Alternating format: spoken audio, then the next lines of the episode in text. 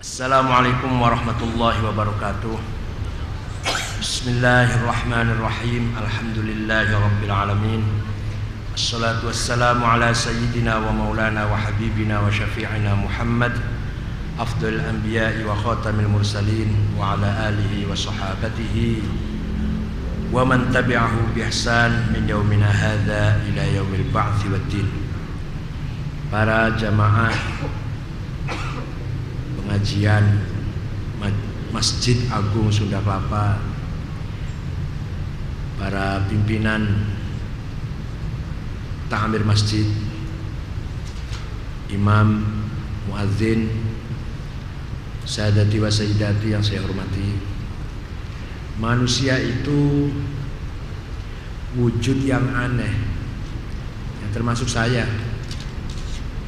Anehnya dari satu sisi manusia ini makhluk. Artinya diciptakan oleh yang menciptakan. Makhluk itu diciptakan oleh holik yang menciptakan. Kalau makhluk berarti dibatasi Diperintah Diatur Dan nanti dihabisin. Itu makhluk itu pasti berakhir. Kewajiban kita sebagai makhluk terhadap khaliknya adalah ibadah. Wa ma khalaqatul jinna wal insa illa liya'budun. Tidak sekali-kali aku ciptakan jin dan manusia kecuali untuk beribadah kepada dah. Kita ini makhluk Allah itu kholik kata kerjanya fi'il madinya. Kholako kosakata dari kholako itu ada dua bentuk bahasa Arabnya. Kholkun dan khulukun. Kholkun lamnya mati lamnya sukun khoknya fathah kholkun. Ciptaan Allah yang bersifat fisik materi jasad lahir bahasa Arabnya kholak. Ada yang tinggi kuning langsing kutilang. Kuning tinggi langsing. Ada yang pendek hitam pesek. Ya sudah. Itu kholak. Ada yang tampan gagah handsome. Wah menarik. Senyumnya saja bisa orang perempuan bisa jadi jatuh bangun. Ini botangi kata orang Jawa. Ada yang pendek cebol. Orang laki-laki itu itu kholq tidak bisa dikritisi, tidak bisa kita komentari. Eh kenapa sih kamu hidungnya pesek? Gak bisa itu. Eh kenapa sih kamu rambutnya jelek? Gak bisa itu. Eh kenapa sih kamu matanya wah, satu agak malang ya satu agak miring? Gak bisa itu. Karena apa? Karena kholqullah. Kenapa sih kulit kamu kulit kamu hitam? Kenapa kulit kamu coklat? Kenapa kulit kamu putih? Kenapa sih kamu nggak cantik. Kenapa kamu nggak tampan? Nggak bisa ditanyakan. Karena kholqullah kholq yang kedua dari kata kholako itu ada kosakata huluk huluk itu single mufrad jamaknya pluralnya akhlak. Lah akhlak inilah hasil produk budidaya pola pikir tindak tanduk, perilaku, ucapan, sikap, warna hidup kita semua. Namanya akhlak, dibikin gampangnya begitu. Sikap kita, tutur bahasa kita, tingkah pola kita ke sana kemari ngalor ngidul, perbuatan kita, amal kita itu disebut akhlak. Karena itulah yang akan membentuk jati diri kita dan di situlah yang yang layak dipuji dan layak dikritisi. Layak kita kritiki. Kamu kok kelakuannya jelek? Bapak kamu tuh kiai. Bapak kamu tuh pejuang. Kamu kok jelek? Nah itu bisa boleh. Tapi yang tadi nggak boleh. Ibu kamu cantik kamu kok pesek? Nggak bisa. Ibu kamu tuh kuning langsing kamu kok pendek hitam? Nggak bisa itu tapi kalau ibu kamu dulu rajin ngaji ke Sunda Kelapa, ahli sedekah, nggak pernah ke karaoke ke tempat-tempat kayak gitu. Kamu kok lah bisa itu karena akhlak. Karena itu merupakan perilaku hasil produk pola pikir perilaku kita. Perilaku inilah, akhlak inilah, ini secara umum ya, akhlak secara umum ini. Akhlak artinya perilaku kita, sikap kita, pola pikir kita, gaya hidup kita, produk dari apa yang budidaya kita ini yang akan menjadi sejarah kita, sejarah manusia. Perilakunya orang Islam sudah barang tentu beda dengan perilakunya orang Kristen, Yahudi, Majusi, Hindu, Buddha, Konghucu. Perilaku pola pikirnya, gaya hidupnya, kesehari-hariannya pasti ada beda antara kita dan orang Kristen, antara kita dan orang selain agama Islam non muslim pasti ada beda. Karena itu kemauan kita, pilihan kita, kehendak kita. Tapi kalau kholak bukan pilihan saya. Saya bisa hitam kayak gini, kemudian ganteng kayak gini kayak saya ini, bukan pilihan saya ini. Nggak bisa dipuji, nggak bisa. Tapi kalau kebetulan saya kurang ganteng, jelek, ya nggak bisa dikritisin. Karena bukan pilihan saya. Tapi kalau akhlak saya baik silahkan ditulis dengan baik, jelek silahkan anda katakan saya jelek atau saya apa tidak layak dipuji. Al-Quran mengatakan dalam nah, suratnya apa? Cari sendiri ya. Kesenangan banget kalau surat sekian, ayat sekian, kesenangan. Udah saya tunjukkan, saya artikan, tunjuk, masya Allah. Cari sendiri. Wa huwallazi ja'alakum khalaifal ardi wa rafa'a ba'dakum fawqa ba'din darajat liyabluwakum fima atakum. Inna rabbaka sari'ul iqab wa innahu laghafurur rahim. Cari sendiri surat apa ayat berapa? Allah menjadikan kamu. Nah, ingat? Saya pernah menjelaskan belum ya? Saya kira pernah di sini saya katakan bedanya kholako dengan ja'ala. Kalau kholako monopoli ciptaan Allah, kalau ja'ala walaupun subjeknya, pelakunya Allah, tapi ada intervensi kita. Tidak mungkin kita diam saja kemudian wujud sesuatu yang dikatakan ja'ala itu. Jodoh kholako wa min ayatihi an kholakolakum min anfusikum azwaja kholako. Jodoh saya dapat istri saya tuh kholako. Siapa pun dan apa pun gak bisa menghalangi. Tapi mawaddah wa sakinah ja'ala wa ja'ala bainakum mawaddata. Mawaddah rahmah ja'ala. Artinya gak bisa kita berpangku tangan kemudian hidup sejahtera, harmonis, mesra gak bisa. Harus ada upaya dari kita. Tapi kalau jodohnya dari Allah. Menciptakan bumi langit Allah. Khalaqas samawati wal ard. Tapi bagaimana kita menyuburkan bumi mengeksplorasi bumi hingga bermanfaat?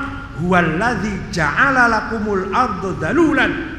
Famshu fi manakibiha wa wa ilaihin nusyur tadlilul ard mengolah bumi ja'ala apa Gusti Allah apa yang suruh ngolah bumi suruh bajak itu Allah apa Allah suruh nyangkul bumi suruh ngebor minyak itu Allah Ya enggak, Allah ciptakan bumi dan isinya kandungannya. Kita yang eksplorasi kandungan, memanfaatkan kekayaan bumi ini menggunakan ja'ala. Walaupun ja'ala itu subjeknya, pelakunya Allah juga. Huwaladzi ja'ala Ini bukan bidang tafsir tapi sedikit nyinggung tafsir sedikit. Nah, Allah menjadikan kamu sekalian menjadi penguasa di atas bumi. Alam semesta ini dikuasai oleh kamu sekalian. Warfa ba'dakum fawqa ba'din darajat masing-masing mempunyai status kedudukan yang beda yang tidak sama. Supaya apa itu tujuannya? Liyabluwakum fima atakum. Allah akan menguji coba kamu sekalian dan kamu pun berupaya berikhtiar bergerak berbudidaya berkarya Dulu zaman Orde Baru kalau bilang berkarya itu masuk, maksudnya masuk Golkar maksudnya. Kalau sekarang sekarang enggak. Berkarya kreatif, produktif, fima atakum sesuai dengan kesempatan, kemampuan, bidang, proporsi dan profesi kamu. Kalau tidak berusaha, tidak berikhtiar, tidak berjuang, inna rabbaka sari'ul iqab. Allah akan menurunkan siksa yang cepat kepada kita semua. Jadi kita diberi bumi Indonesia yang hijau, subur, makmur, kaya raya. Panjangnya Indonesia ini sama dengan Irak sampai ke Eropa Barat. luasnya lebarnya sama dengan tengah-tengahnya Afrika sampai ke kutub utara lebarnya Indonesia ini lautnya luas pantainya semua hidup. 81 ribu kilometer. Pertambangan apa saja ada. Tumbuh-tumbuhan apa saja ada. Kalau kita tidak memanfaatkan mengeksplorasi meningkatkan memproduksi apa yang kekayaan yang ada ini dosa kita ini. Allah menurunkan siksa kepada kita semua. Dikasih anugerah kekayaan alam segitu kok malah bangkrut nggak becus kamu. Kira-kira kita kalau ngomong gitu itu bahasanya saya. Bahasanya Allah lebih tegas lagi. Itu baru bahasa saya itu. Nggak becus kamu. Akan saya turunkan syari'ul iqab. Eh, siksa yang cepat sekali. Demam berdarah. Angin puting beliung. Virus. HIV AIDS. Apalagi? Gempa longsor. Gempa tiap hari. Longsor. Gunung semua berasap. Minahasa, Sumatera Barat, Kelut, Semeru. Itu syari'ul iqab. Umat Islam gak pernah maju, larat-larat, kalirin-kalirin, apa kalirin itu kurang makan gitu loh. Terbelakang-terbelakang, penyakitan-penyakitan. Ampek-ampek, sumpek-sumpek, TBC, paru-paru, umat Islam itu potongannya. Gemuk tapi penyakitan, bodoh-bodoh, buta huruf, pinggiran, itu termasuk syari'ul iqab.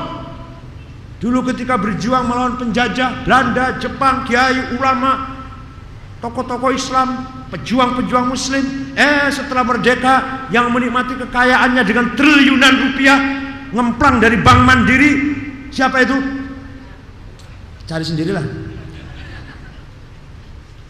Yang korban yang berdarah-darah, yang gerilya hidup di hutan melawan Belanda, Jepang, kiai juga tidak kurang-kurang bersama-sama dengan tentara Kiai Mahrus Kediri Lirboyo bersama Pak Wahono dulu ketua MPR Pak Wahono itu itu teman satu gerilya di Jawa Timur itu.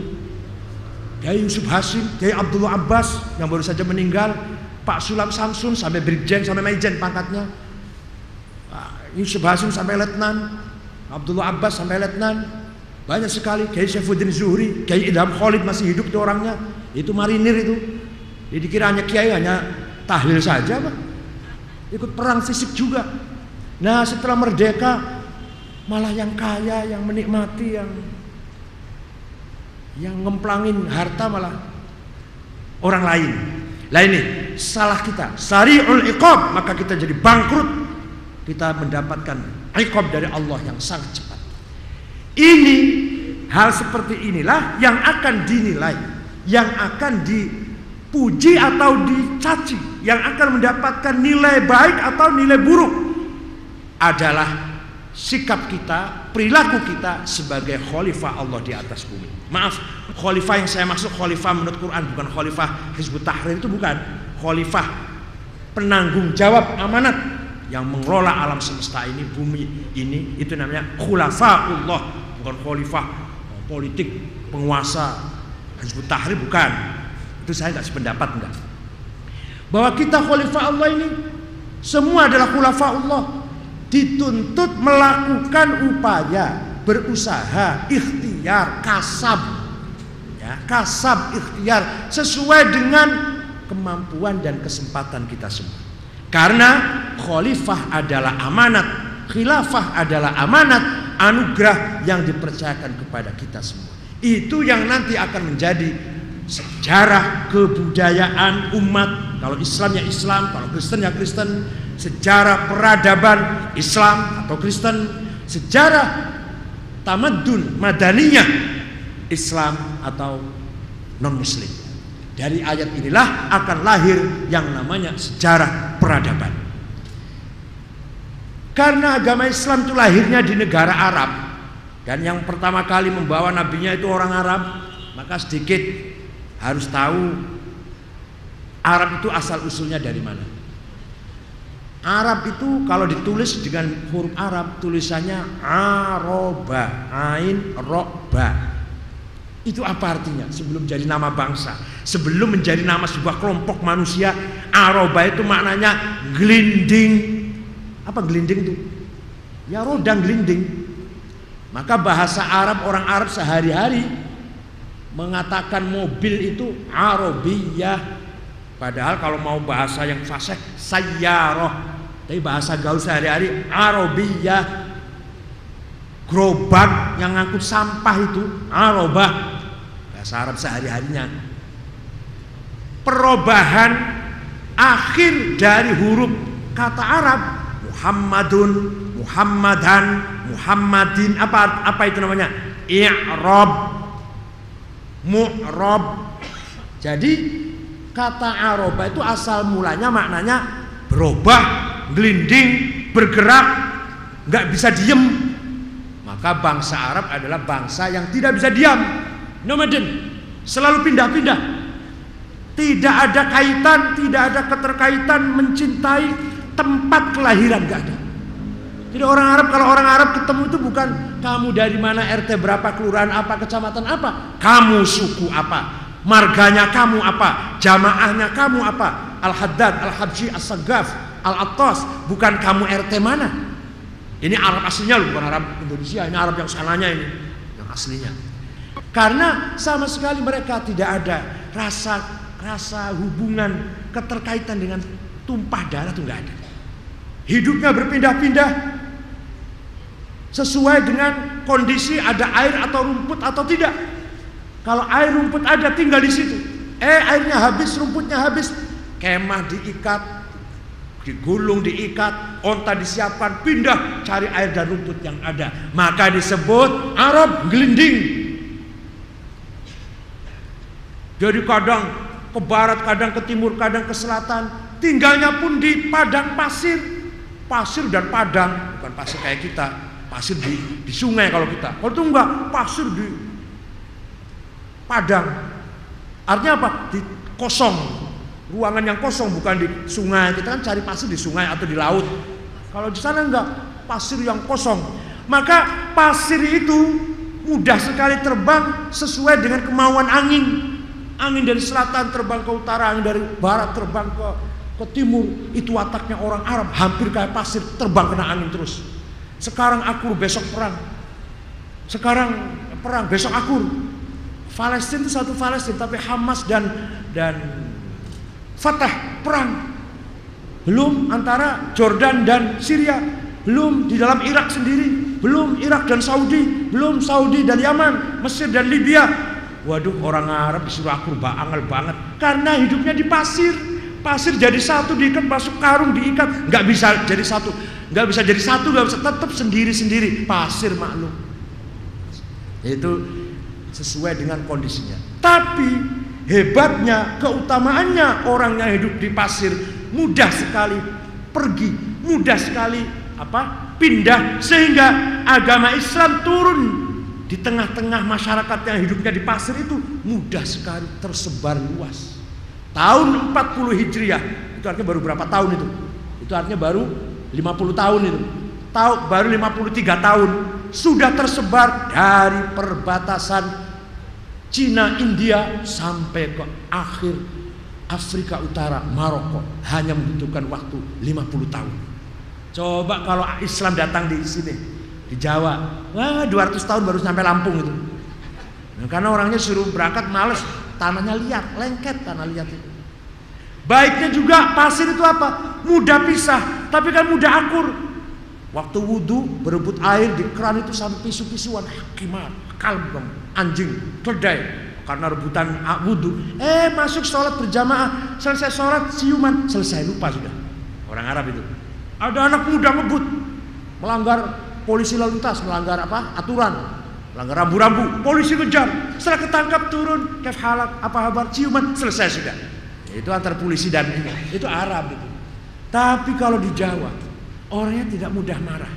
Tidak mudah misu-misu tidak mudah mengucapkan kata-kata yang jelas tapi kalau sudah marah 14 keturunan. Sampai diwasiatkan kalau saya mati nak jangan besana dengan keluarga itu. Kenapa? Kalau dulu kakekmu yang ke-16 kakekmu yang nomor 16 itu dulu berantem dengan kakeknya dia yang nomor 16 ambil wasiat. Jangankan lupa seketika sampai diwasiat ditulis semua keturunan saya jangan besanan jangan ada pernikahan gitu loh dengan keluarga si A. Karena dulu nenek moyang kita perang karena mereka telah menyakiti nenek moyang kita. Masya Allah. Tuhan aja maha mengampuni manusia rupanya nggak mau lebih galak daripada Tuhan. Uh, khotib juga sering lebih galak daripada Tuhan. Khutbah dari awal sampai akhir isinya neraka, api, palu, paku, kala jengking, ular, masya Allah. Dikira Tuhan galak banget apa? Habis ada khotib yang galak itu kemudian jamaah Jumat saya tanya, takut nggak pada Tuhan? Enggak tuh, saya takutnya pada si khotibnya itu. Yang nakut-nakutin terus. Hadirin yang saya hormati, jadi Tuhan nggak galak-galak banget. Kita manusia ini diwajibkan dakwah soal orang lain mau apa enggak urusan Tuhan kalau kita memaksa nanti kita galaknya ngukuli Tuhan. Galaknya lebih daripada Tuhan nanti kita nanti. Maunya bakar-bakar terus. Karena kita merebut masuk wilayah Tuhan, wilayah hidayah. Hidayah itu wilayah Tuhan. Orang mau dapat hidayah apa enggak terserah Tuhan. Kita wajibnya cuma tabligh, mengajak, dakwah. Mau Islam apa enggak, mau sadar apa enggak, hidayah dari Allah. Pamannya Nabi aja enggak masuk Islam Abu Talib.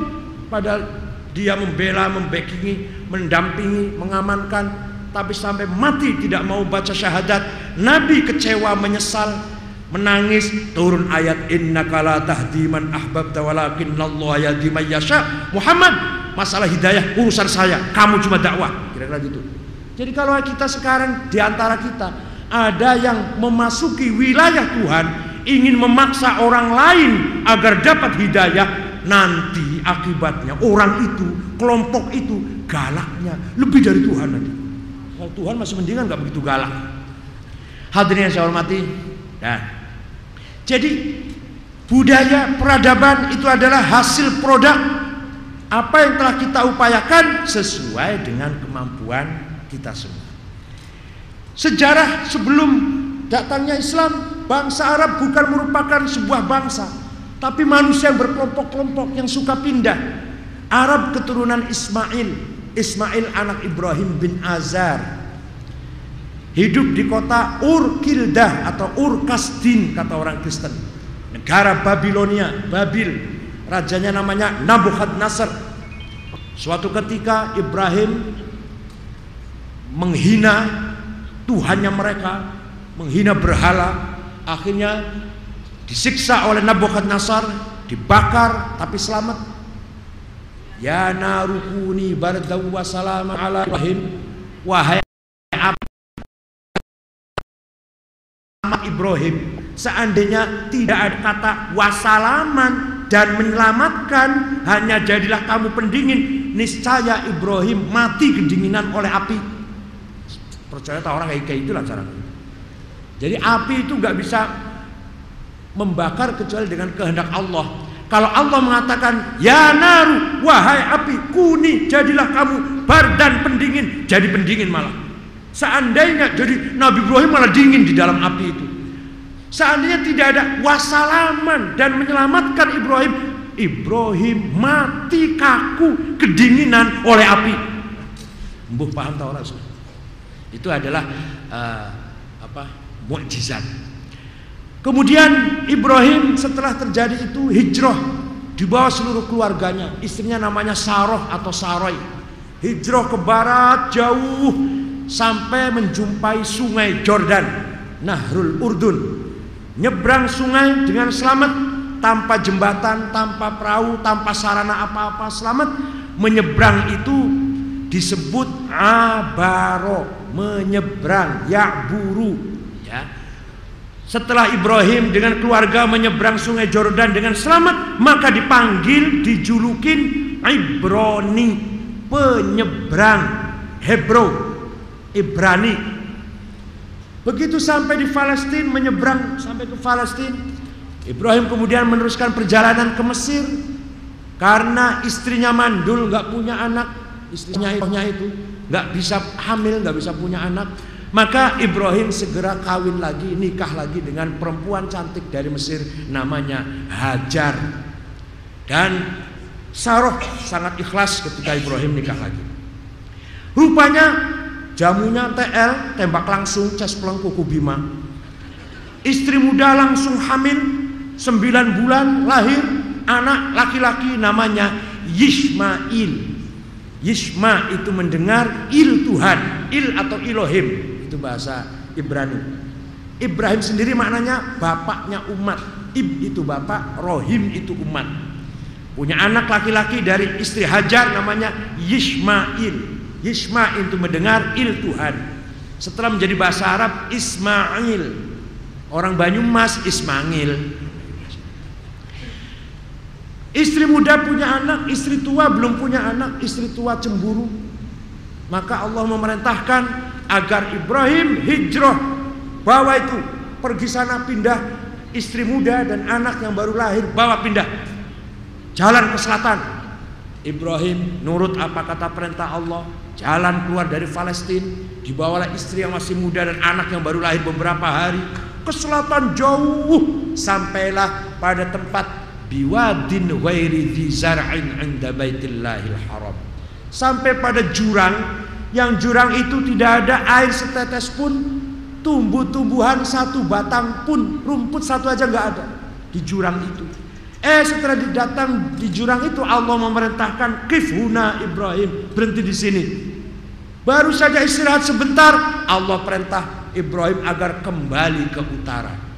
Kembali ke istrimu yang tua itu, Saroh itu. Nah istri muda anak baru lahir gimana tinggal di jurang itu. Ya Allah kalau saya nggak mau itu. Nabi Ibrahim mau saja. Kalau saya demo itu langsung. Pasang sepanduk protes. Saya bayar 50 ribu satu orang. Allahu Akbar pakai baju koko diikat kepalanya kain putih tulis Allahu Akbar 50 ribu. Kalau mau tambah 100 ribu ganti bukan Allahu Akbar. Sami Allah liman hamidah. Kalau 100 ribu. Tergantung bayarannya berapa. Tidak lama Ismail yang kecil itu menangis kehausan kelaparan. Hajar mencari air. Kalau-kalau ada air di gunung Sofa. Kalau-kalau ada air di gunung Marwah. Bolak-balik Sofa Marwah dengan jalan yang terjal bukan kayak sekarang.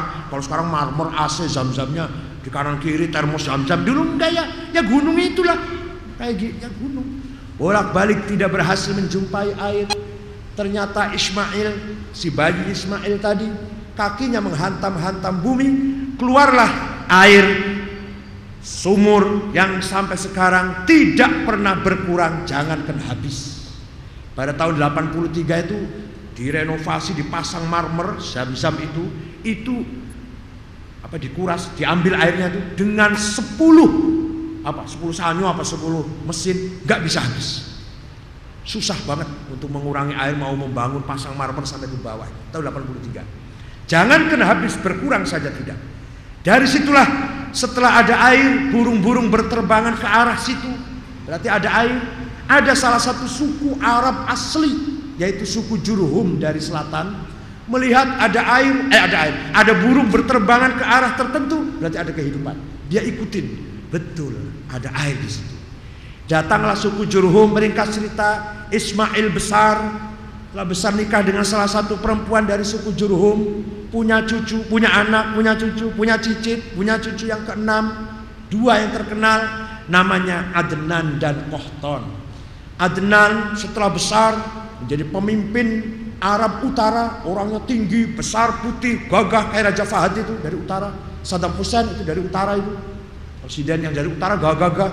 Yang satu lagi Kohton, tinggalnya di selatan. Orangnya pendek, kecil, hitam. Nah itu, itu Arab Tanah Abang. Nah, itu dari Hadromaut, dari dari selatan, turunan Kohton.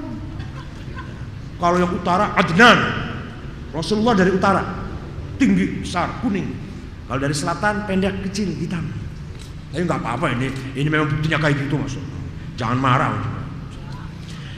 Adnan punya anak Ma'ad, Ma'ad punya anak Nizar, Nizar punya anak Mudor, Mudor punya adik atau punya kakak Robi'ah, Mudor tinggal di Arab Utara Barat namanya Hijaz, Robi'ah tinggal di Arab Utara Timur namanya Najd. Yang sekarang Riyadh dan sekitarnya Najd itu, turunan Robi'ah. Kalau Mekah, Madinah, Jeddah namanya Hijaz. Rasulullah turunan Hijaz. Kemudian Mudar punya anak Ilyas, Ilyas punya anak Mudrikah. Mudrikah laki-laki bu, bukan perempuan, laki-laki. Mudrikah laki-laki. Dikira ada hanya perempuan. Orang Tegal itu kalau punya anak lahir bulan Sapar, maka jangan dikasih nama yang ada hanya nanti rezekinya amblas. Jangan kasih nama Hasanah, orang Tegal tanya orang Tegal. Nanti rezekinya amblas terus. Jadi namanya siapa? Casingkem. Nah itu nanti rezekinya berhenti. Mudrika punya anak, Kinanah, Kinanah punya anak Huzaimah, Huzaimah punya anak Nadar, Nadar punya anak Malik, Malik punya anak Fihir. Fihir inilah yang disebut dipanggil Quraisy karena beliau sukses dalam berdagang mengembangkan kurus. Kurus artinya uang. Orang yang sukses dagang berarti sukses mengembangkan uang. Kurus maka dipanggil Quraisy itu Fihir. Nama aslinya Fihir nama panggilannya Quraisy orang yang banyak ahli memanage uang dan banyak uangnya. Fihir punya anak, Ghalib Ghalib punya anak, Lu'ai Lu'ai punya anak, Ka, Murrah Murrah punya anak, Ka'ab Ka'ab punya anak, Kilab Kilab punya anak, Kusai Kusai punya anak, Abdul Manaf Abdul Anak punya anak Hashim, Hashim punya anak Abdul Muttalib, Abdul Muttalib punya anak Abdullah, Abdullah punya putra Muhammad Rasulullah Sallallahu Alaihi Wasallam. Nanti Abdul Manaf punya adik Abdul Syams, Abdul Syams punya anak Umayyah, Umayyah punya anak Harb, Harb punya anak Abu Sufyan, Abu Sufyan punya anak Muawiyah. Itulah yang perang antara Ali dan Muawiyah, dinasti Bani Umayyah dan Bani Hashim masih satu keturunan. Jadi yang perang itu yang paling ramai kalau satu keturunan. Kalau orang luar banget kurang ramai. Jadi kalau bertengkar yang paling enak itu tunggal ipar, tunggal mertua, itu paling serem itu, paling serem orang bertengkar itu sama-sama menantunya satu orang bertengkar, itu paling serem itu. Kalau bertengkar dengan orang jauh, cepat akur. Jadi kalau yang bertengkarnya itu sama-sama satu mertua, oh itu lama itu, lama itu nanti sampai anaknya ponakannya nggak nggak akur-akur. Hadirin saya hormati. Yang saya maksud sejarah peradaban di sini nanti dalam sepuluh kali pertemuan saya tidak akan hanya berbicara perang perang Badar, perang Uhud, perang Ahzab, perang apa? Perang Fathu Makkah, perang Hudaybiyah, bukan hanya itu. Sejarah peradaban adalah produk hasil apa yang telah dibangun, disumbangkan oleh umat Islam untuk membangun peradaban manusia selama hidup di dunia ini. Bukan hanya cerita perangnya, kita ini sering sekali orang kalau cerita sejarah Islam cerita perangnya saja. Perang Badar, perang Uhud, perang Azab. Ya itu ya, memang nyata ada perang. Tapi mbok cerita jangan perangnya saja, akurnya juga diceritakan. Kok perangnya terus? Bukan hanya perang peradaban itu. Apa yang telah dihasilkan di, di apa namanya? Dihasilkan atau di, uh, dilahirkan dengan ide baru, gagasan baru oleh umat Islam sejak Nabi Muhammad sampai sekarang. Itulah yang disebut peradaban, budaya, thaqafah itu yang berhubungan dengan ilmu pengetahuan akal, hadoroh itu yang berhubungan dengan pola hidup, gaya hidup dan madaninya yang berhubungan dengan aturan undang-undang tata tertib namanya tamadun madaninya. Kalau berada dengan gaya hidup, gaya bikin rumah, gaya bikin gaya cara apalah, bikin bangunan, bikin masjid, namanya hadoroh. Kalau ilmu pengetahuan apa yang dilakukan oleh umat Islam, ilmu apa saja, namanya thaqafah. Itu bahasa Arabnya gitu. Nah kalau sastra, seni, apa seninya, syair-syairnya, musiknya, namanya adab peradaban. Itu bahasa begitu. Hanya kalau bahasa Indonesia kurang, peradaban, kebudayaan, udah selesai. Kalau Arabnya ada empat, taqafah, hadarah, tamadun, dan adab. Bahasa Arabnya nanti cirinya sedikit-sedikit. Pertama yang harus kita ketahui adalah Islam membawa peradaban. Islam bukan hanya membawa akidah dan syariah, itu iya. Akidah dan syariah iya, tapi bukan hanya itu. Bahkan masalah syariah kadang dalam Al-Quran cuma sekali disebut. Tapi yang namanya akhlak, yang namanya ilmu pengetahuan, yang namanya kita harus berpikir. Setiap surat ada. Contoh. Cepat contohnya cepat nih, biar jangan lupa. Memakai jilbab. Di Qurannya cuma sekali. Sekali doang. Sekali wungkul. Marotan wahidatan fakot. Kalau mau bahasa Arab. Jadi perintah pakai jilbab di Quran hanya satu ayat. Tapi perintah akhlak, perintah agar kita menegakkan keadilan, menuntut ilmu pengetahuan, saling cinta mencintai, hormat menghormati, saling memaafkan, yang muda menghormati yang tua, yang tua kasih sayang dengan yang muda, yang kaya jangan bakhil, jangan pelit. Itu bulat-bulat di kepalanya jangan dua, satu cukup lah. Kalau dua bakhil banget itu. Kucirnya nggak ngarep guri, depan belakang ada kucirnya. Oh itu bakhilnya sapole itu. Itu jangan bakhil, harus santun. Itu setiap surat. Tapi kalau ayat jilbab cuma sekali. Allah berfirman, Wa kadzalika ja'alnakum ummatan wasata litakunu syuhada'a 'alan nas wa yakuna ar-rasulu 'alaikum syahida. Islam diturunkan ini ada visi, ada al-ghayatul quswa, ada high politik, dasolan. Ghayatul quswanya adalah ummatan wasaton. Wujudnya umat yang modern, umat yang berilmu pengetahuan, umat yang sejahtera, maju, disiplin, solid, kompak, umat yang mempunyai jati diri, harga diri sebagai umat yang wasaton. Supaya apa? Litakunu syuhada 'alan nas agar umat Islam menjadi umat panutan, menjadi percontohan. Kalau kita ingin baik itu loh, umat Islam tirulah. Kalau kita ingin sukses, ingin tentram, ingin aman, ingin masyarakatnya sejahtera, semua berpendidikan, semuanya sehat-sehat, tampan-tampan, cantik-cantik, itu loh umat Islam contohnya litakunu syuhada 'alan nas. Bukan sama sekali Allah menciptakan umat Islam bukan tugas kita, visi misi kita menjadi umat yang ekstrim, radikal, galak, sadis, tukang ngobrak-ngabrik warung, bukan itu. Tujuan umat Islam kecuali Allah. Litakunu umat syuhada 'alan nas. Menjadi contoh percontohan umat yang ideal, umat yang mapan, yang mustaqarrun wa mata'un, yang kokoh dan sejahtera, yang sehat dan berpendidikan, yang maju, taat peraturan, taat undang-undang, taat tata tertib, sadar hak dan kewajibannya antara penguasa dan yang dikuasai, antara si kaya dan si miskin, antara yang tua dengan yang muda, antara yang pandai dengan masyarakat awam, antara yang yang sedang lagi dinas maupun yang lagi diatur, semua itu sadar dengan posisi masing-masing. Itu namanya umatan wasaton yang akan menghasilkan peradaban yang sangat ideal, hadarah yang sangat uh, syarat dengan nilai-nilai terpuji. Yang kita contohkan dimulai dari tamadun Madinah, tamadun Rasulullah, peradaban yang dibangun oleh Rasulullah ketika beliau memimpin masyarakat di kota Yathrib sehingga kota Yathrib diganti maknanya diganti namanya Madinah karena masyarakat Yathrib masyarakat yang beradab, berbudaya, berilmu, ber, apa, berpendidikan, solid, tidak pandang bulu, yang salah pasti dihukum, yang benar pasti dibelani.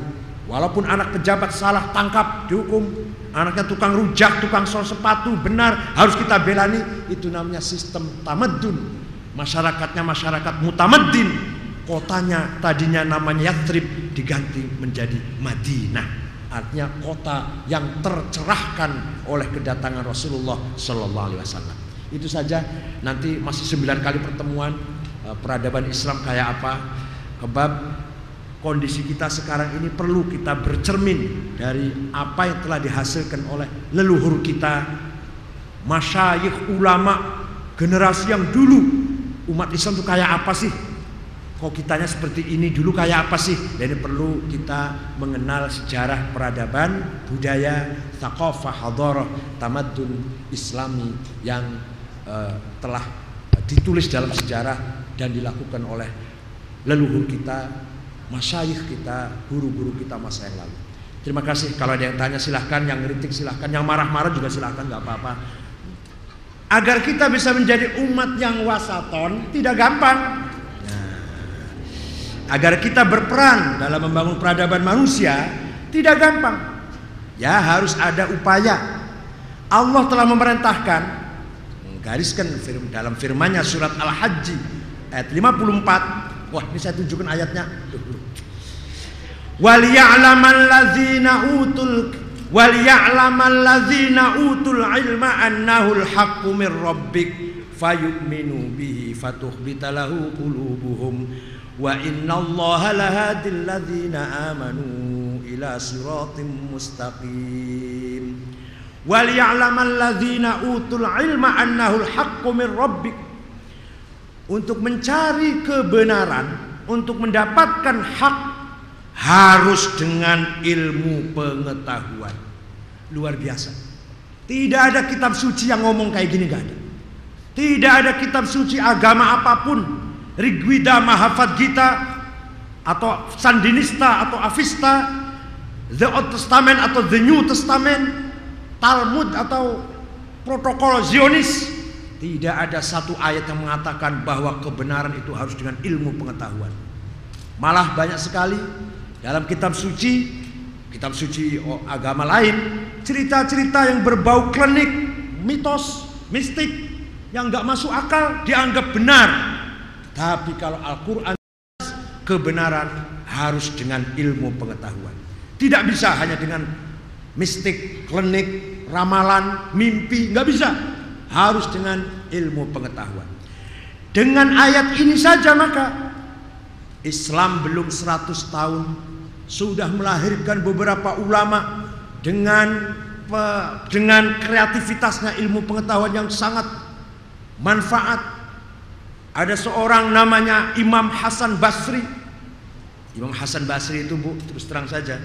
Beliau itu layaktil malika walayatihil maliku. Gak mau didatangin pejabat dan tidak mau datang ke pejabat. Itu Imam Hasan Basri. Kalau saya mau, didatangi mau, datang mau kalau saya.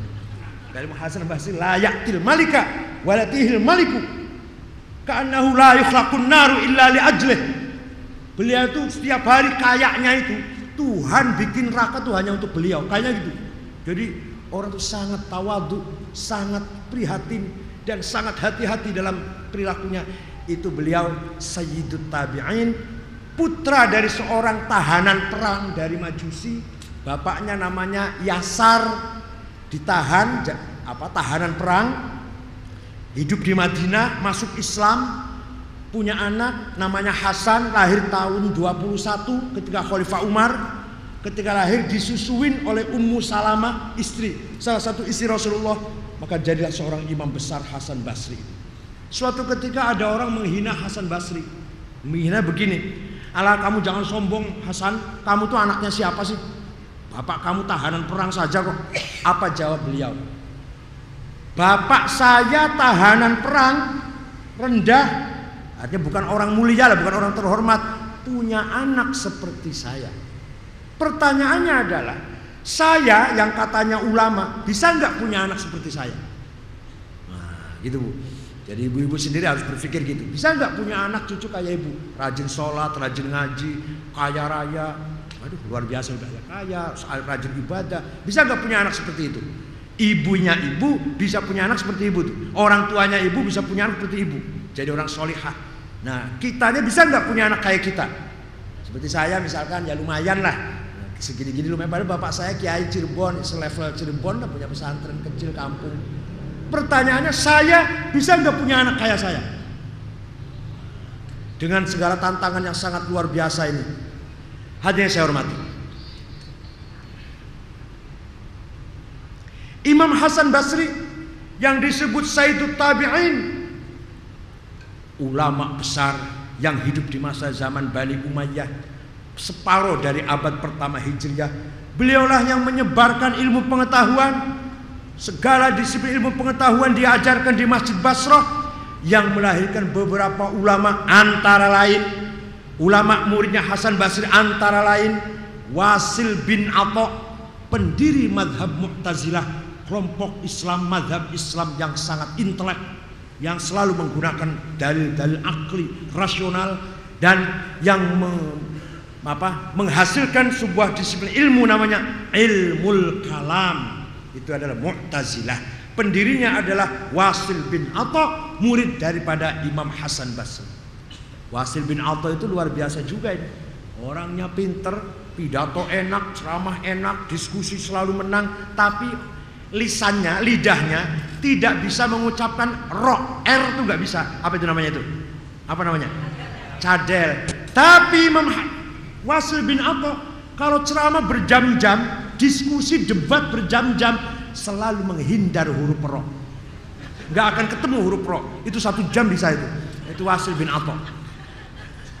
Maka beliau sangat terkenal seorang ulama yang cerdas, jenius dan pernah mengislamkan orang Majusi satu kali debat 6000 orang masuk Islam. Beliaulah pendiri madhab Mu'tazilah.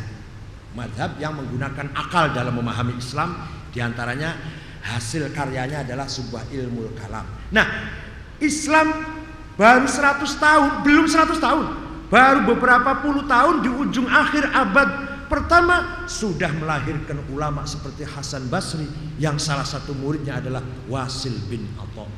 Dah. Dua, murid Hasan Basri adalah juga ulama ahli hadis Sufyan bin Uyainah dan banyak lagi Abil Aliyah ulama ahli hadis yang menseleksi hadis mana hasan, mana doif, mana sahih, mana mungkar murid daripada Hasan Basri. Imam Hasan Basri juga punya murid seorang sufi, seorang yang arif billah, seorang yang warok, zuhad, ubad yang selalu beribadah juga beberapa murid Hasan Basri seperti Abu Sufyan Ats-Tsauri dan Fudail bin Iyad itu murid-muridnya Imam Hasan Basri. Jadi agama Islam baru 60 tahun 70 tahun sudah melahirkan tokoh sentral ensiklopedik yang luar biasa agama lain, maaf, bukan saya menghina, bukan. Enggak, enggak, enggak pernah. Bukan niat menghina, bukan. Agama Kristen 225 tahun mengadakan muktamar konsili di Nikia.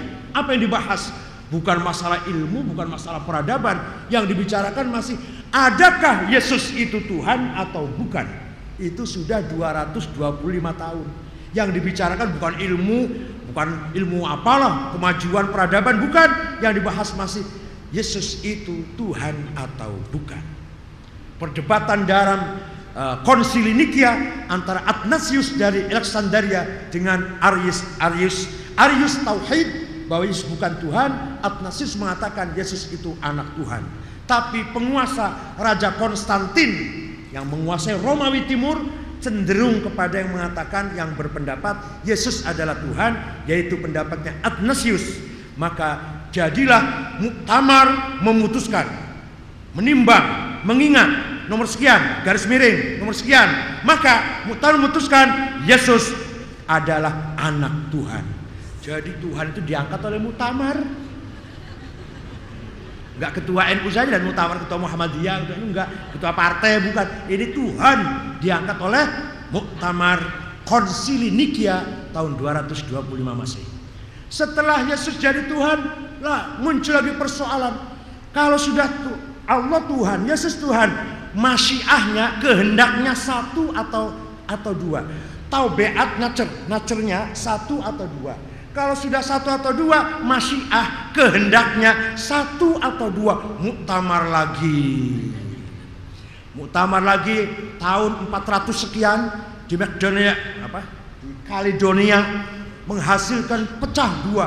Ada yang mengatakan bapak dan anak itu satu tabiat tapi dua kehendak. Ada yang mengatakan satu tabiat dan satu kehendak pecah menjadi antara Kristen yang diakui oleh negara dan madhab Maronit yang sekarang ada banyak di Libanon. Itulah perpecahan atau perkembangan uh, pola pikir dalam agama Kristen. Kalau di Islam masalah la ilaha illallah Muhammadur Rasulullah selesai semenjak Rasulullah wafat sudah selesai tinggal yang dikembangkan oleh umat Islam generasi mendatang bukan lagi masalah Allah Tuhan apa tidak Muhammad Rasul atau bukan tapi bagaimana mengembangkan ilmu pengetahuan peradaban. Maka seperti saya katakan tidak ada dalam kitab suci apa pun kitab suci yang mengangkat menjunjung tinggi ilmu pengetahuan bahkan ulama yang berilmu sangat di sangat dipuji, sangat mendapatkan pujian sanjungan oleh Al-Qur'an kitab suci itu. Hadirin saya hormati para jamaah, oleh karena itu eh, kita jangan menganggap masih kalau ada yang masih menganggap bahwa Islam umat Islam mundur karena Islam salah. Umat Islam mundur ya karena manusianya, Islamnya hebat, manusianya, sayanya lah yang, yang jelek. Nah orang Kristen kok maju? bukan karena Injilnya, bukan karena gerejanya, bukan karena Romo dan pendetanya, tapi karena manusianya kreatif, produktif, dinamis, berilmu, maju orang Kristen. Bukan karena Kristennya. Umat Islam kitab sucinya luar biasa. Peradabannya dalam sejarah sangat luar biasa. Tapi kitanya yang sekarang krempeng, kropos, kerdil, penakut, takut melarat, takut nggak makan, mau mengatakan kebenaran aja takut, takut digeser, takut dipecat, takut dimutasi, takut dibenci, takut nggak laku, ah macam-macam takut. Mau ngomong ceplas-ceplos takut amplopnya kecil. Jadi ngomongnya apa? Apa minta? Ah, tergantung pesanan. Nah itu. Kembali kepada kitanya, bukan Al-Quran dan bukan Islam. Oleh karena itu, kitab suci Al-Quran yang menarik dipelajari dengan mendalam. Apa Amerika itu namanya Harvard. Itu Ulil Absor yang jil itu kemarin pulang. Yang jaringan Islam liberal, Mas Ulil, menantunya Gus Mustafa Bisri, cucunya Mbah Muhammadun, kiai besar dari Pati, mbahnya itu. Itu sekarang di apa? Di Amerika, di Harvard. Pulang dari Amerika menggelar menggelar mengadakan pertemuan di hutan kayu mengatakan bahwa di sana di Universitas Amerika banyak sekali para orientalis yang menekuni kitab Ihya Ulumuddin karangan Abu Hamid Al-Ghazali. Banyak sekali orang-orang Amerika itu yang menekuni, mendalami, memahami kitab Ihya karangan Imam Ghazali. Orang Jakartanya supaya dikatakan modern, supaya dianggap intelek modern, nggak mau, nggak doyan kitab Ihya. Maunya kitab putih yang beli di emper toko di Tanah Abang itu. Kalau Ihya kan belinya di Mekah. Lah ini, eh ternyata setelah Ulil pulang, saya diundang waktu bulan puasa oleh oleh oleh anak buahnya Jil, jaringan Jil itu. Saya disuruh bicara tentang Ihya dan sekitarnya, tentang Imam Ghazali dan sekitarnya. Ini loh. Tidak ada dalam kitab suci apa pun yang mendorong umat manusia agar berilmu pengetahuan. Tahun 100 lahir seorang jenius, tahun 100 Hijriah, wafat 161 Hijriah, seorang yang sangat jenius, abqori, namanya Jabir bin Hayyan Al-Azdi. Jabir bin Hayyan dari suku Azd. Dialah pencipta penemu teori Al-Jabar. Maka ilmunya dinamakan Al-Jabar dari nama penemunya yaitu Jabir bin Hayyan Al-Azdi. Yang nanti Al-Jabar itu akan menghasilkan apa? Uh, kemajuan ilmu matematik dan seterusnya yang nanti akan jadi komputer, jadi internet ini dari cikal bakalnya Al-Jabar itu dulunya itu. Sebagai pelengkap matematik yang sudah ada ketika itu. Bukan hanya itu, orang yang pertama kali menemukan penyakit cacar bahasa Arabnya khisbah bahasa Arabnya. Itu adalah Abu Bakar Ar-Razi dengan bukunya yang ditulis namanya Al-Hawi Fitib yang sampai sekarang masih dibaca dianalisis walaupun tidak di, menjadi buku wajib masih menjadi buku yang menarik dipelajari oleh mahasiswa di Sorbonne di Perancis mereka mengatakan rases kalau kita mengatakan rozi mereka mengatakan rases. Itu bukunya namanya Atib Al-Hawi Fitib. Orang yang menemukan optik kacamata ini, mata itu waktu muda jelas, setelah tua punya cucu baru mulai nggak terang itu. Lihat orang cantik nggak begitu terang, maka butuh kacamata.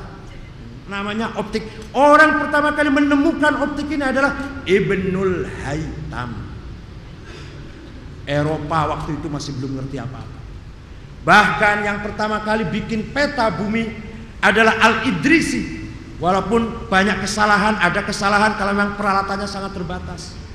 Yang pertama kali menggambar planet, menggambar planet bintang Ibnu Hawqal. Dan saya ngomong gini, saya punya kitabnya semua. Bukan hanya ngomong, bukan hanya informasi. Saya punya bukunya. Karangan Ibnu Hawqal saya punya, tulisannya Al-Idrisi saya punya.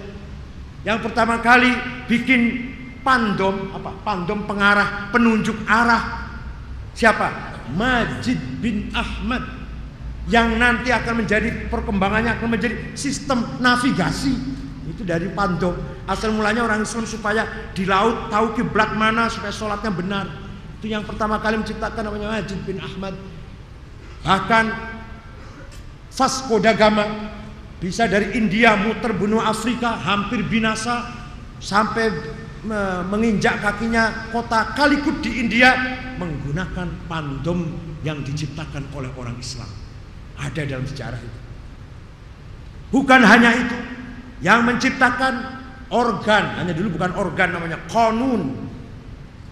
Yang sekarang jadi organ itu, itu namanya Abu Nasr Al-Farabi yang pertama kali menciptakan kanun alat musik. Saya punya kitabnya namanya Al-Musiqal Kabir, The Big of Music, Abu Nasr Al-Farabi. Suatu ketika diundang acara makan malam oleh Saifud Daulah. Seorang sultan di Syria.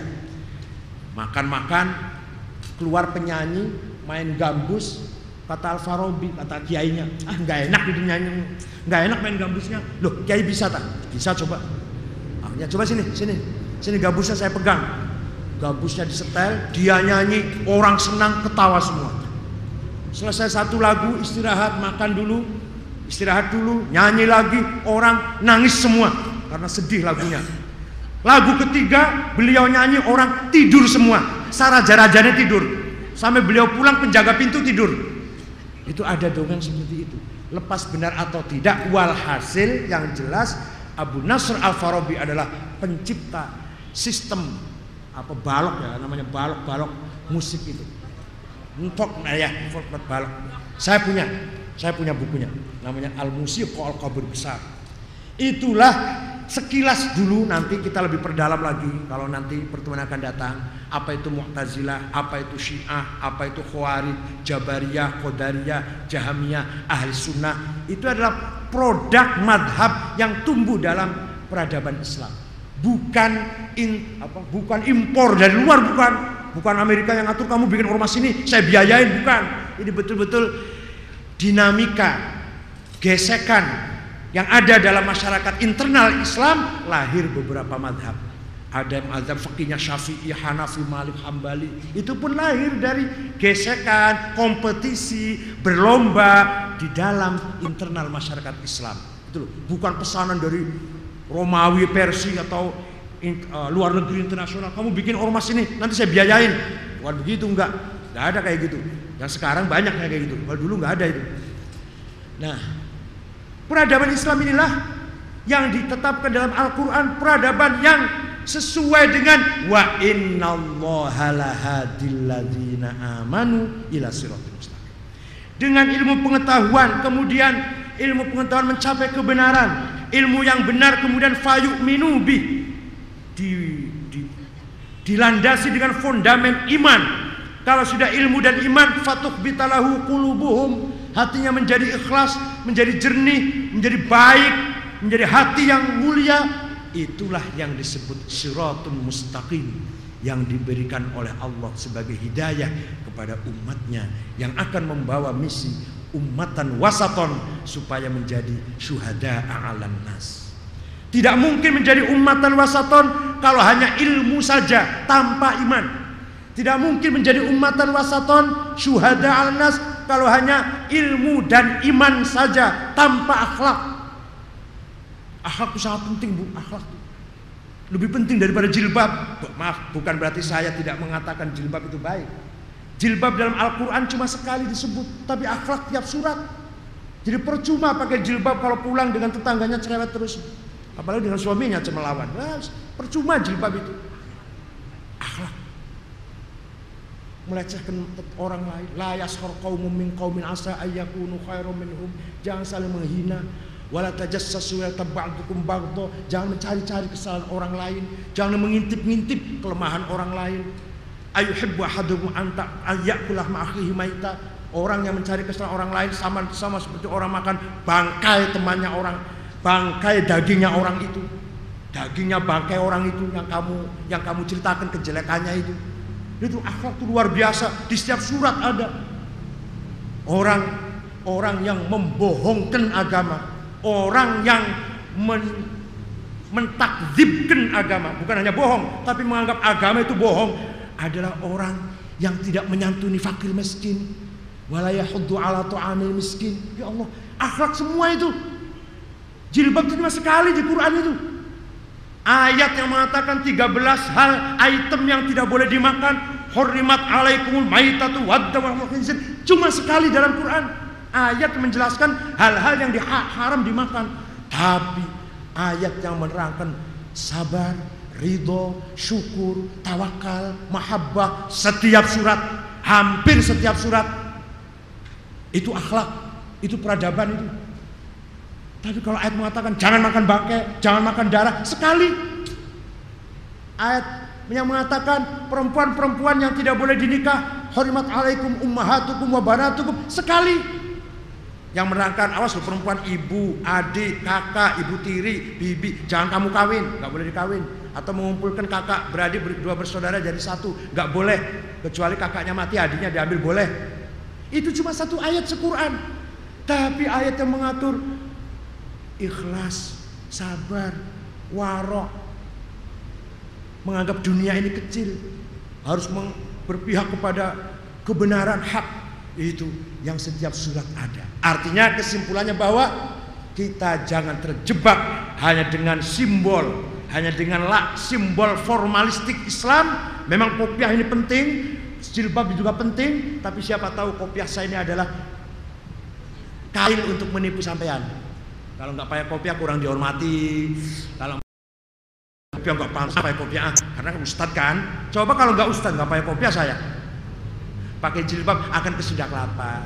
Coba mau ke Sogo, pakai jilbab nggak? Alhamdulillah, oh iya, iya alhamdulillah.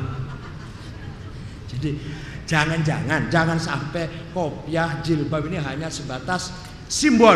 Syukur-syukur ya jilbab, ya hatinya baik berkopiah hatinya mulia. Berpakai sarung khusyuk bawa tasbih tapi juga akhlaknya karimah hatinya ikhlas nggak pernah dendam benci hasud iri takabur syirik. Apalagi sampai sum'ah ujub mengaku dirinya paling hebat yang lain goblok semua. Hanya saya yang pinter pakainya jilbab tapi hatinya seperti itu. Percuma jilbab. Pakainya kopiah haji, kopiah hitam, tapi hati saya seperti itu. Anggap orang lain goblok semua, hanya saya yang pintar. Percuma kopiah ini. Gak ada artinya apa-apa, apa sih kopiahnya apa sih? Bikinan manusia saja kok, tapi hati yang penting. Jilbab itu apa sih? Kain saja kok. Hanya kain ditaruh di atas gitu aja.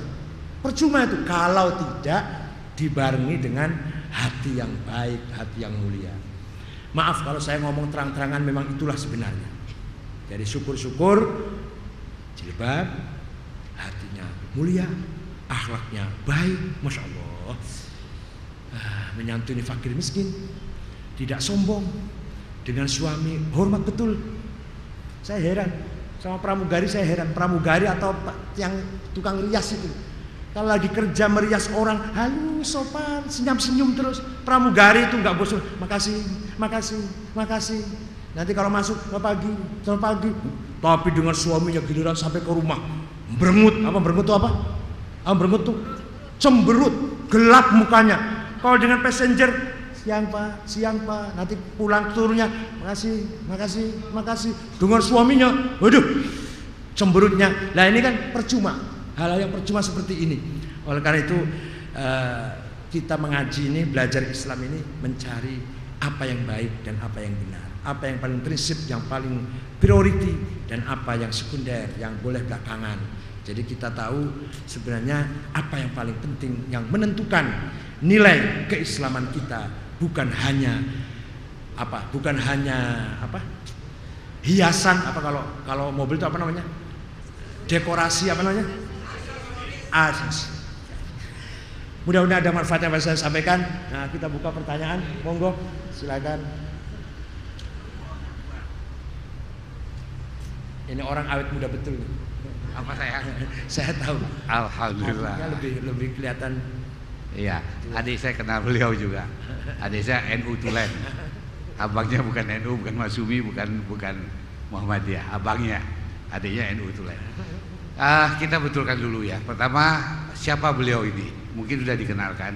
Beliau ini adalah tokoh yang sangat-sangat luar biasa. Kalau boleh tahu, boleh dikasih tahu kepada kita semua, Beliau ini adalah sampai hari ini adalah satu-satunya orang Indonesia yang lulus dari Universitas Mekah summa cum laude. Dan bahasa Arabnya lebih bagus daripada orang Arab sendiri. Betul-betul ini.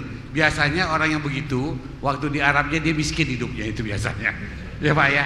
Karena bergaulnya dengan orang Arab terus ya. Ya, tapi betul-betul inilah dia gitu. Dan setelah pulang, beliau ini punya pesantren yang terbesar di Cirebon. Jadi kalau kita satu waktu meninjau Cirebon ke pesantren beliau, boleh. Daripada kita meninjau yang satu lagi apa tuh yang besar itu? Ya pak. Ah zaitun. Wah zaitun lupain aja lah. Tapi kalau ini betul. Ah apa? Nanti aja setelah kita kenal beliau lebih mendetail. Ya karena sekarang kan kita bicara paket. Uh, bapak ini kita minta untuk ngisi paket 10 ya paket 10 paket 10 istilahnya bukan 10 paket. Paket 10 itu berarti setelah 10 kali kita dan beliau berunding kembali. Bapak bersedia untuk di sini kembali? Kalau dia bilang oh saya nggak keberatan dengan dengan sudah kelapa karena ternyata jamaahnya baik-baik ya umpamanya. Tapi kalau dia bilang saya nggak mau lagi jamaah sudah kelapa itu kaku tak tentu kata umpamanya. Ya yang mana aja tapi setelah 10 jadi di tengah-tengah jalan kita tetap nah mata pelajarannya apa? Mata pelajarannya itu adalah peradaban Islam peradaban Islam itu artinya dimulai dengan saat Islam itu hadir dan saat zaman Nabi Muhammad sampai dengan sekarang tapi terutama pada saat awal-awal Islam itu kita yang muda-muda eh, saya juga 66 itu muda loh Pak ya artinya ya Adinda berapa saya 50 54. 54. Jadi beliau 54. Lihat itu berarti 12 tahun beda sama saya. 12 tahun itu kalau urutan Cina ya itu satu generasi. 12 kan. Saya kalau di Cina itu tahun ular, beliau pun tahun ular artinya. Karena bedanya sama 12 tahun. Bapak pernah tahu ya gitu? Enggak. Enggak ya, ya, ya. Jadi kita belajar betul-betul tentang sejarah tentang peradaban Islam itu saya kira ini pelajaran yang sangat-sangat menarik. Karena kita selama ini nggak pernah tahu. Kita lebih banyak bicara bagaimana menjalankan belajar tentang sholat, tentang ilmu fikih dan perkembangan selanjutnya siapa-siapa yang orang-orang pintarnya kita nggak tahu betul. Tapi kita meralat sedikit ucapan beliau bahwa, bahwa yang namanya Yahimudin ya anu Imam Ghazali punya di sini kita belajar. Alhamdulillah. Jadi nggak nggak usah Amerika Sunda Kelapa juga lakukan itu. Sudah tiga tahun pak. Ya. Sehingga sekarang gurunya kewalahan gurunya Pak Pak Nasarudin. Pak Nasarudin itu pernah cerita, nah Nasrudin Umar pernah cerita kepada salah seorang, saya mesti cerita apa lagi ya di Sunda Kelapa ini katanya. Karena dia udah merasa penuh, nggak ada lagi yang mesti HP dia sampai cerita, saya kayaknya mesti masuk sekolah lagi ini. Beliau masih ingin masuk para, para Madinah para para Madinah untuk ngambil anu short course supaya bisa ngajar jamaah Sunda Kelapa. Jadi dengan kata lain jamaah sudah kelapa dia ya boleh-boleh lah. Tapi kalau dengan beliau jangan coba-coba mencoba itu. Ilmunya jauh. Bahasanya bahasa kayak saya. Plos plos plos plos tapi gayanya gaya Jawa Timuran.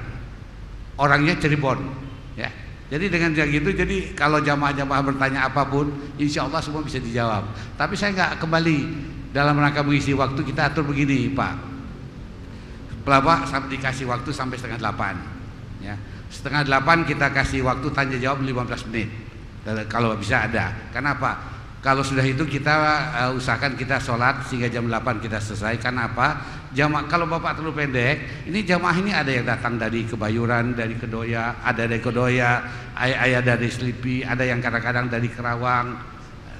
Pokoknya banyak dari mana-mana. Sehingga sehingga menurut saya kalau bapak kependekan apalagi ceramah bapak ini bakal menarik terus menerus saya tahu betul itu. Ya karena bakal menarik lebih bagus kesempatan untuk beliau berbicara lebih kasih lebih panjang daripada kita bertanya. Kalau bapak-bapak setuju nanti tetap tanya seperti tadi. Tanya jawab hanya boleh 15 menit ya 15 menit sistemnya gini pak. Jangan satu pertanyaan langsung bapak jawab. Kumpulin ini dulu set. Karena rata-rata pertanyaan itu mirip-mirip kok. Nanti bapak jawabannya satu, satu kali jawab. Nah, ya, saya kira itu saja. Dan sekarang Wendy supaya maju untuk menampung pertanyaan daripada jamaah. Dan uh, untuk hari ini berarti kita kasihlah 15 menit lagi boleh. Tapi kita kalau bisa jam 8 8 5 10 kita udah selesai semua ya. Dan ini jamaah masih pendek, masih sedikit ini Pak, karena mereka masih ragu-ragu siapa. Karena tadi malam tuh pengumumannya salah. Inilah orang sudah kelapa kadang-kadang ngomongnya tuh tanpa konsultasi lagi dia bilang Pak hari ini Bapak ini katanya. Oh gitu katanya. Kalau dibilang Bapak yang datang lain ceritanya. Assalamualaikum warahmatullahi wabarakatuh.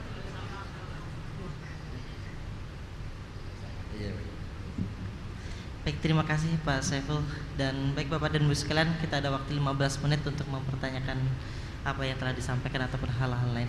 Dari Ibu ya satu, yang dari Bapak baik Haji Abi. Kita cukup dua orang aja. Mohon sebutkan nama dan dari mana asalnya, Bu.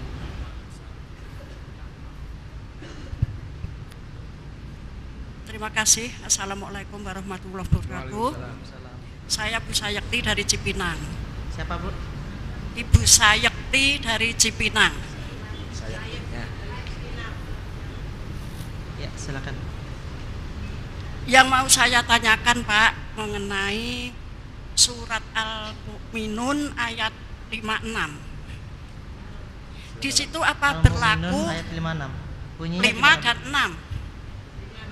6? Oh, 5 dan 6. Ah, ah. Yang bunyinya mungkin Bapak tahu ya Pak ya. Pak lebih tahu.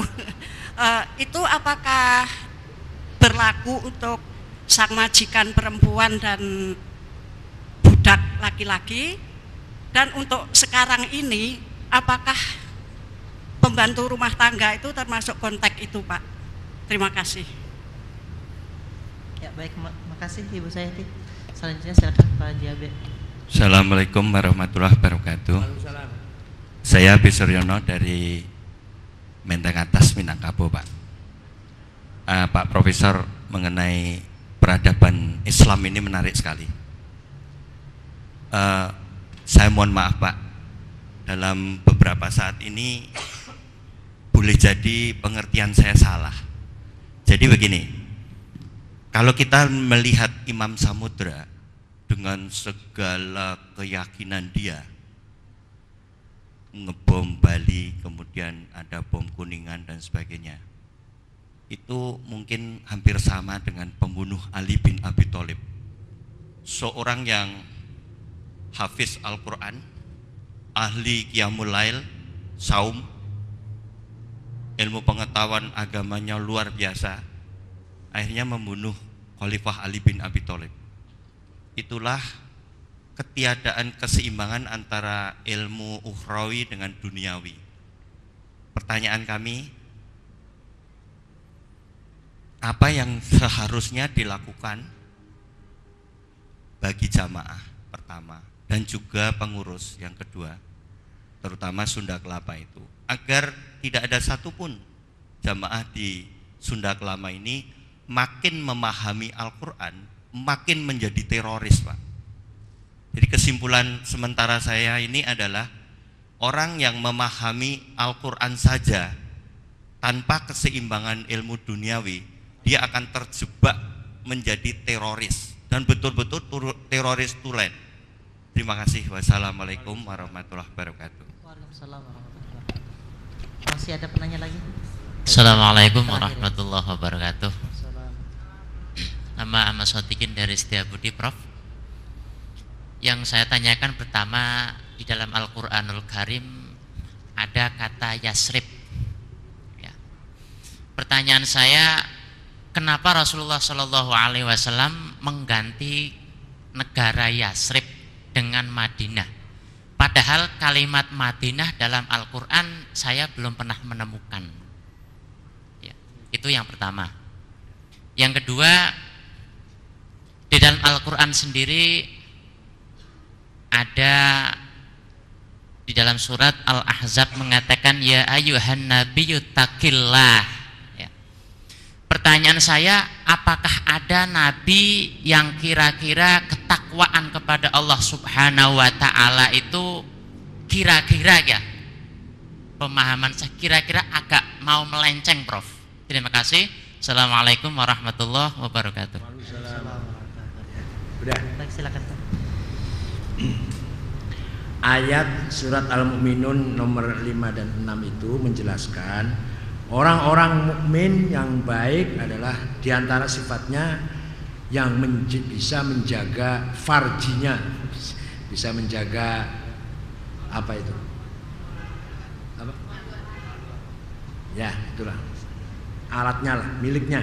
Kecuali kepada istrinya dan budak-budak yang di bawah kekuasaannya. Pertanyaannya, apakah pembantu rumah tangga itu sama dengan amat? Nah, itu. Dulu ketika Islam mendapatkan kemenangan di mana-mana menang, ke Persia menang, ke Romawi menang, ke Mesir menang, dapat rampasan banyak. Bukan hanya rampasan harta sapi atau binatang atau apa emas tapi juga dapat harta rampasan perempuan. Dan itu waktu itu berjalan tradisi seperti itu bukan hanya Islam. Bahkan Rasulullah sendiri sering mendapat bagian. Ketika selesai perang Bani Mustalik Rasulullah ngambil Juwairiyah. Itu yang paling cantik diambil Rasulullah. Yang kurang cantik kasihkan ke yang lain. Masa masa milih yang gak cantik? Dapat Maria al dari Mesir yang paling cantik. Shirin yang kurang cantik kasihkan ke Hasan bin Thabit Nah, malah secara hukum, secara hukum fikih, harta yang paling halal itu adalah rampasan perang. Ketika perang dengan orang kafir, kemudian menang, kita dapat uang, dapat perempuan yang paling halal daripada yang lain. Belum tentu halal banget kalau yang dapat bisnis atau dapat uh, dapat biasa itu belum tentu belum tentu halal 100%, tapi kalau dari rampasan perang halal 100%. Akan tetapi Bu, sekarang sudah dihapus sistem perbudakan. Jadi tidak ada namanya abid atau amat sudah tidak ada. Terakhir Raja Faisal di Saudi Arabia tahun 59 atau 60 lah. Saya nggak ingat 50 atau 69 atau 61 sekitar itu beliau yang menghapus sistem perbudakan. Tidak ada lagi perbudakan di Saudi Arabia. Orang-orang hitam yang tadinya menjadi budak dilepas semua.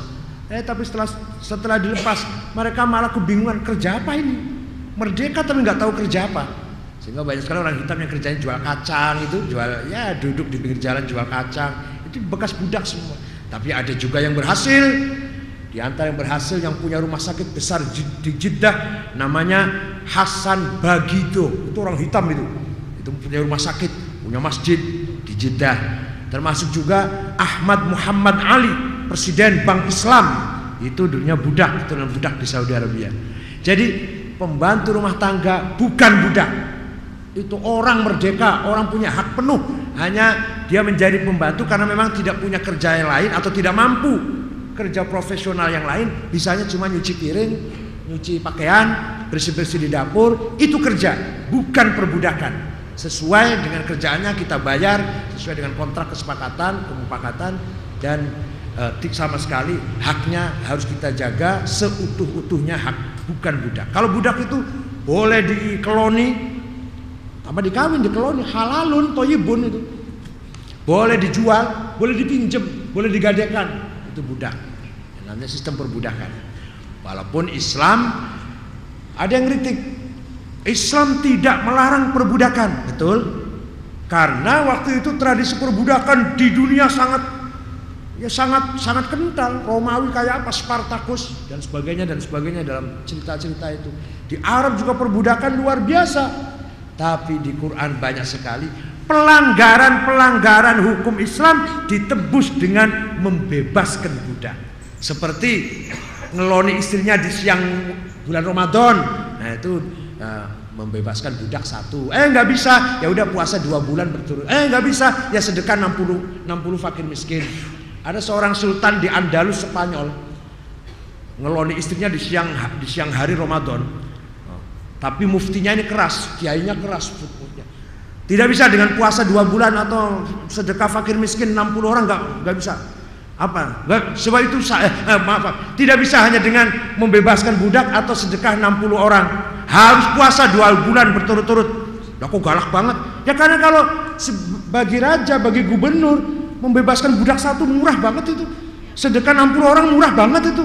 Katakanlah 60 ribu udah lah atau 120 ribu lah murah banget. Padahal dia seorang gubernur.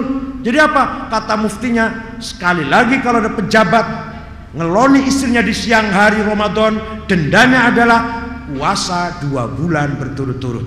Enggak tidak ada pilihan. Kalau pilihan membebaskan budak gampang murah. Enggak mahal enggak apa. Sekali lagi pembantu perempuan bukan budak itu perempuan yang punya hak penuh hanya dia kerja. Dengan kerjaan itu kita bayar tapi haknya harus kita jaga dan sebagainya. Yang Pak Haji yang nomor dua makanya saya katakan tadi bahwa Al-Quran Islam akan berperan apa akan menciptakan mewujudkan umatan wasaton umat yang berperan yang menjadi ideal menjadi panutan menjadi contoh itu kalau umat yang berilmu wal ya'lamal ladzina utul ilma anal haqqu min rabbik tanpa ilmu kita nggak bisa menjadi umat yang wasaton Ilmu apa saja ini? Ilmu apa saja? Oleh karena itu, Hatta Imam Ghazali dalam kitab Ihya Kitab Ihya itu kitab tasawuf kan terkenalnya. Tapi pertama kali bab pertama yang dibicarakan adalah kitabul ilmi. Kitab ilmu membahas tentang ilmu. Ilmu ada dua macam. Ada yang terpuji, ada yang tercela. Yang terpuji ada dua macam. Ada fardu ain, ada fardu kifayah. Yang fardu kifayah ada dua macam. Fardu kifayah ad-daruri sekarang harus ada. Kalau tidak ada satu satu RW ini atau satu kelurahan dosa semua. Ada yang fardu kifayah bitarohi kapan saja ada. Yang fardu kifayah bidoruri sekarang harus ada satu RT ini. Kalau tidak satu RT dosa semua. Dua ilmu tibbi wa ilmu hisab, kedokteran dan ilmu matematik. Itu Imam Ghazali yang ngomong kayak gitu. Bukan dokter dosen Win, UIN bukan. Abu Hamid Ahmad Abu Hamid Muhammad ibn Muhammad Al Ghazali Atusi lahir tahun 450 Hijriah, wafat tahun 505 Hijriah atau 1111 Hijriah. Gurunya namanya Abdul Malik Imamul Haramain Al Juwaini itu gurunya beliau. Uh, jadi bagaimana agar jamaah sudah kelapa jangan ada yang ter, terpengaruh oleh tindakan kekerasan? Ya mari masih Sunda Kelapa mengembangkan pengajian, ilmu pengetahuan, diskusi terbuka, bukan masjid yang tertutup, terbuka. Siapa pun yang ngaji, siapa pun atau ilmu apa pun yang dibahas di sini silahkan.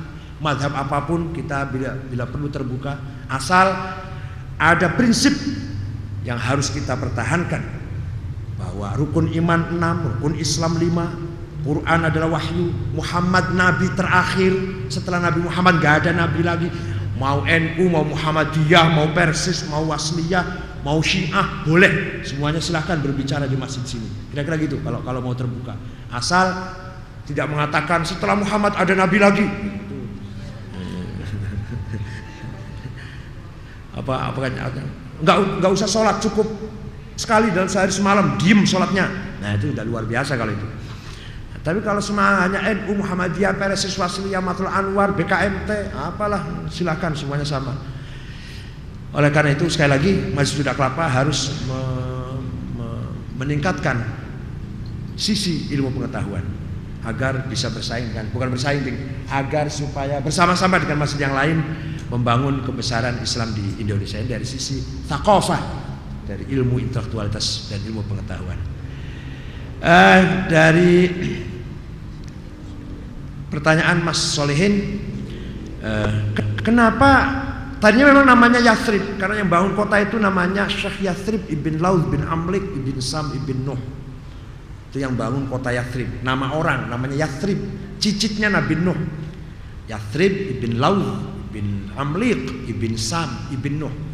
Nah, ketika Nabi Muhammad masuk ke kota Yathrib, Nabi membangun masyarakat yang mutamaddin, masyarakat yang modern, Masyarakat yang menjunjung tinggi kebenaran, tidak pandang bulu etnis atau agamanya apa pun. Muslim pendatang, muhajirin, muslim pribumi ansor atau Yahudi yang sudah lama memang tinggal di Yathrib sama di depan hukum dan kewajiban, hak dan kewajiban sama. Nah, sistem seperti itu tidak dikenal di Romawi, tidak dikenal di Persia, di mana-mana, maka disebut sistem itu namanya tamadun Kemudian masyarakatnya mutamaddin. Sistemnya tamadun. Kotanya diganti tadinya Yathrib Madinah. Al-Munawwaroh yang tercerahkan oleh kedatangan Rasulullah wasallam. Kemudian pertanyaan ya ayuhan nabi ittaqillah. Yang enggak apa-apa Nabi eh, Allah mengatakan bahwa Nabi bertakwa kepada Allah, yang enggak apa-apalah. Bukan berarti Nabi kurang bertakwa, jadi ini yang ditanyakan ayat Quran ada firman Allah merintah Nabi supaya bertakwa. Apakah Nabi itu kurang bertakwa masih diperintah takwa? Ya enggak, bukan berarti begitu. Tapi kita melihat anak saya sudah rajin, sudah pinter, saya katakan yang pandai ya belajar, baru sudah pinter lumayan lah. Saya tahu dia sudah lulus, sudah ranking satu, tetap aja mengatakan yang pandai lah, yang rajin ya. Itu enggak apa-apa. Enggak apa-apa. Allah memperingatkan pada Nabi, Nabi juga makhluknya. Ittaqillah bukan berarti Nabi kurang bertakwa, tapi uh, apa bahkan menunjukkan kedekatan antara Nabi dan Allah sudah bertakwa masih dikatakan bertakwa terus seperti saya mengatakan pada anak sudah terus sudah ada ranking, tetap saya bimbing, saya pesan terus, saya kasih pesan-pesan terus, itu berarti menunjukkan kedekatan antara saya dan anak itu. Itu saja mudah-mudahan ada manfaatnya. Ya sedikit menularkan apa yang saya punya, enggak, enggak luar biasa, enggak apa. Enggak. Mudah-mudahan kita semua mendapatkan barokah bil ilmi wasilatul rahmi wa wal muasyarah bil ma'ruf wal muamalah bil husna. Pertemuan di sini dengan saling hormat, saling salam, saling mencintai pasti yakin membawa barokah, membawa barokah. Tapi kalau pertemuan yang dalam pertemuan itu menimbulkan hasud dengki itu yang akan membawa fitnah. Bismillahirrahmanirrahim. Alhamdulillahi rabbil alamin. اللهم صل صلاة كاملة وسلم سلاما تاما على سيدنا محمد الذي تنحل به العقد وتنفرج به الكرب وتقضى بالحوائج وتنال برغائب وحسن خاتم يستسقى الغمام بوجه الكريم وعلى آله وصحبه في كل لمحة ونفس بعدد كل معلوم لك اللهم لك الحمد وإليك المشتكى وأنت المستعان وبك المستغاث وعليك التكلان ولا حول ولا قوة إلا بك Allahumma inna nas'aluka bi annaka antallahu la ilaha illa antal ahadus samad alladhi lam yalid wa lam yulad wa lam yakul lahu fanahat badi'us samawati wal ard an tuwaffiqana wa auladana bil a'malis salihah. Ya Allah kami memohon dengan asmamu yang maha ahad maha as-samad dan engkau yang zat yang lam yalid wa lam yulad wa lam yakul lahu fanahat kiranya engkau memberi taufik kekuatan kepada kami dan anak-anak kami untuk beramal soleh.